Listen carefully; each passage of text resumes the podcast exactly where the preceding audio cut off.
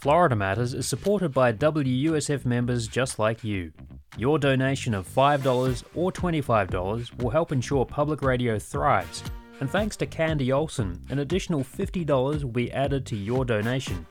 Visit wusf.org slash match to maximize your gift today.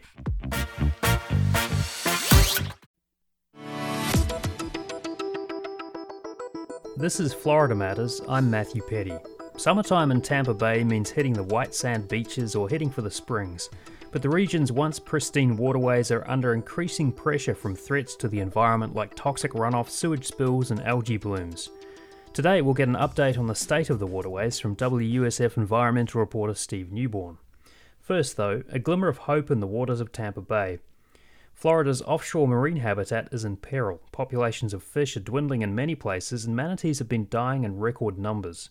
The basis for much of this life lies in seagrass just under our boats. Recently, Newborn joined a scientist on a trip into one of the healthiest seagrass meadows in the Gulf of Mexico. We've heard plenty of bad news about Florida's waterways. Algae blooms from Lake Okeechobee spilling into estuaries along the Gulf and Atlantic coasts. Red tide killing untold numbers of fish in Tampa Bay. Coral dying in the Florida Keys. But there is something good to report. Just off the coast of Pasco, Hernando, and Citrus counties lies one of the largest seagrass beds in the Gulf. Chris Anastasiou, a water quality scientist, guns the motor on the small boat and putters into waters the color of a new spring leaf. We go a couple of miles from our boat slip near the Tarpon Springs sponge docks. The historic Anclote Key Lighthouse stands guard in the distance. So we are on the west side of Anclote Key, and this is an area that is consistently mapped as seagrass, and the clarity today is really good. Anastasiou, who works for the Southwest Florida Water Management District, stops the boat, surveys the Gulf bottom four feet down, and tells an environmental scientist working with him to drop anchor. All right, get ready, Will.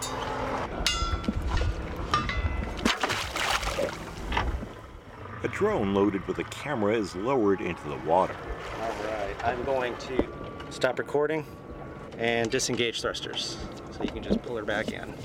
Six propellers thrust the drone over the sandy bottom just above the grass. The information is transmitted to a virtual reality headset. What the drone sees is good. The water's clear. 80% of the sandy bottom is covered with seagrass.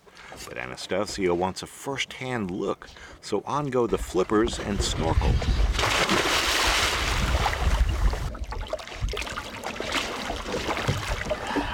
Oh yeah, we got lots of grass down there. See a lot of drift algae out here. And the nice thing is it's edible. Makes a great salad. And it's salty. Would you like some? He reaches up out of the water and hands me a sample. Is rather salty and a little nutty. Anastasiou says seagrass is considered the bedrock of the entire marine food chain. He says about 70% of both commercial and recreational fish spawn in these seagrasses. There's about 586,000 acres of seagrass in that part of Florida, which is second only to Florida Bay. It's one of the largest seagrass areas in the world. But it's not just seagrass. What's really unique about that area, it's a mix of seagrass, attached algae, corals, sponges, scalloping. The death of 1,100 manatees over the winter in Indian River Lagoon on the Atlantic shows how crucial it is to keep these waters healthy. An excess of nutrients, much of it from lawn fertilizers swept by rains into the lagoon, created algae blooms that starved the grasses of sunlight needed to survive. That's not the case here in the Springs Coast region, named for the spring fed rivers that nourish this brackish ecosystem. Just offshore, actually, of Anclote Key, we saw quite a bit of increase and expansion of our seagrass meadows, which is great news.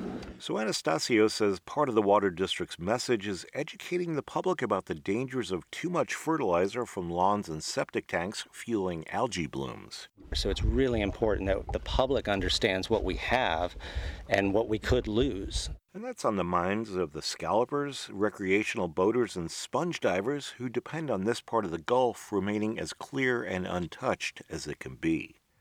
And you can read more about Steve's reporting trip and see photos and video from WUSF multimedia reporter Daylina Miller on our website, wusfnews.org. For more on the state of the seagrass meadows and the health of the waterways, Steve Newborn joins me now. Let's start with something that water scientist Chris Anastasiou mentioned at the end of your report. He said, We don't want to become the Indian River Lagoon. Steve, just remind us what's happened in the Indian River Lagoon recently and the impact that that's had on marine wildlife. Right. So on the uh, the east coast of Florida, uh, the Atlantic, we've had a record number of manatees that have died last year, more than 1,100, which is 12% of the entire population of manatees in Florida. You know, these are cuddly animals, one of the you know the symbols of the state, and people get upset when this happens. So this is actually getting a lot of play. What what happened over in the Indian River Lagoon is we've had years of a lot of nutrients, phosphorus, fertilizer washing into the lagoon. This has been happening over several decades, and occasionally we have these mass die offs. This was the biggest one we've seen yet. The difference from what we've been seeing over there and here is that the Indian River Lagoon is a closed system. There's only a couple of inlets. Uh, there's this huge barrier beach, like a 200 mile barrier beach, separating the lagoon from the Atlantic. And there's only a few little cuts or passes through there, so there's not a lot of flushing. So what gets in there stays in there. And basically, what happens is these nutrients fuel algae blooms, and the algae blooms cloud out the sunlight. They prevent sunlight from reaching the seagrasses that grow on the bottom that the manatees need to survive. So this has been an ongoing problem. This is just the worst episode of what's been going on for many years. And by comparison or by contrast, the area you visited, that was a healthy seagrass meadow, so quite different from what we've seen in the Indian River Lagoon. Right. It's it's not as closed in as it's it's basically a, an arm of the Gulf with some barrier islands in between the bays and the Gulf further out. Now, this is mm-hmm. part of what's called the uh, the Nature Coast Aquatic Preserve. This is the second largest offshore preserve in the state, and the first one that's been created in about three decades. It's more than 500,000 acres of seagrass, and it's second only to Florida Bay, which is at the end of the Everglades, as one of the largest seagrass beds in the entire world.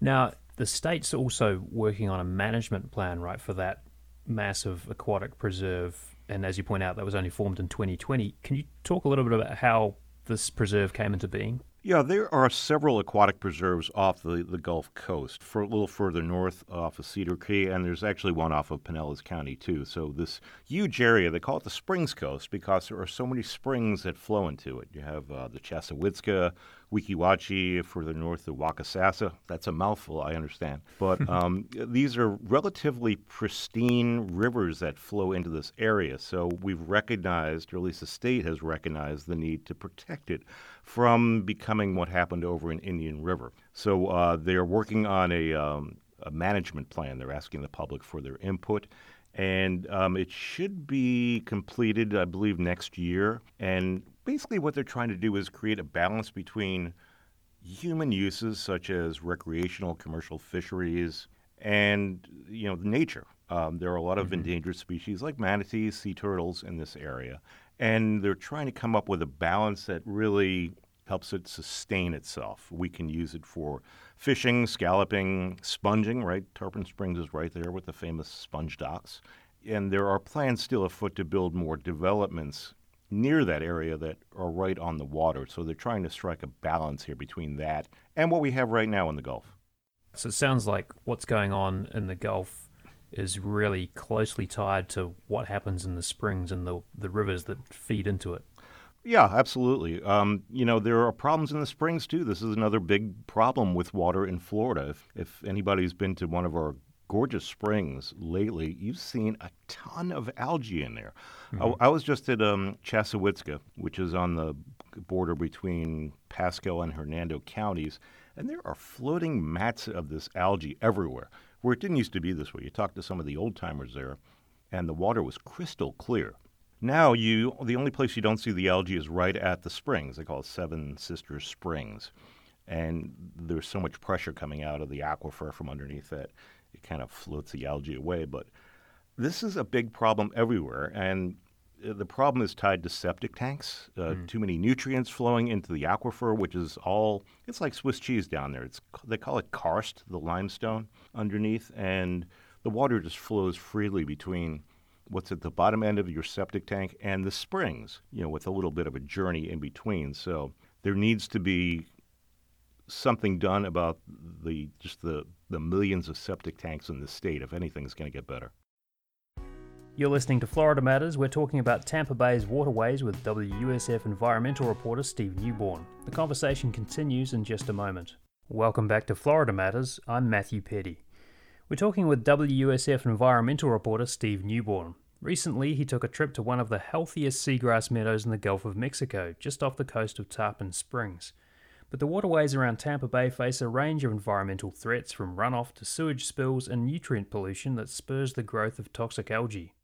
So basically, the threats are all land born, right? They're they're coming from septic tanks, they're from runoff from people's backyards. Is there anything else that's threatening this particular area of seagrass and other marine life? Well, of course, we have red tide. Uh, that it is natural. It's been noticed in Florida waters since the Spanish were exploring here, but in much smaller quantities. Never in this kind of quantity we have the theory is that all the nitrogen and pollutants we're pouring into the Gulf feeds the red tide. There's studies, some studies saying that is still not conclusive evidence. But um, when this happens, uh, we saw it last year really, really bad. Um, it killed millions of fish in Tampa Bay.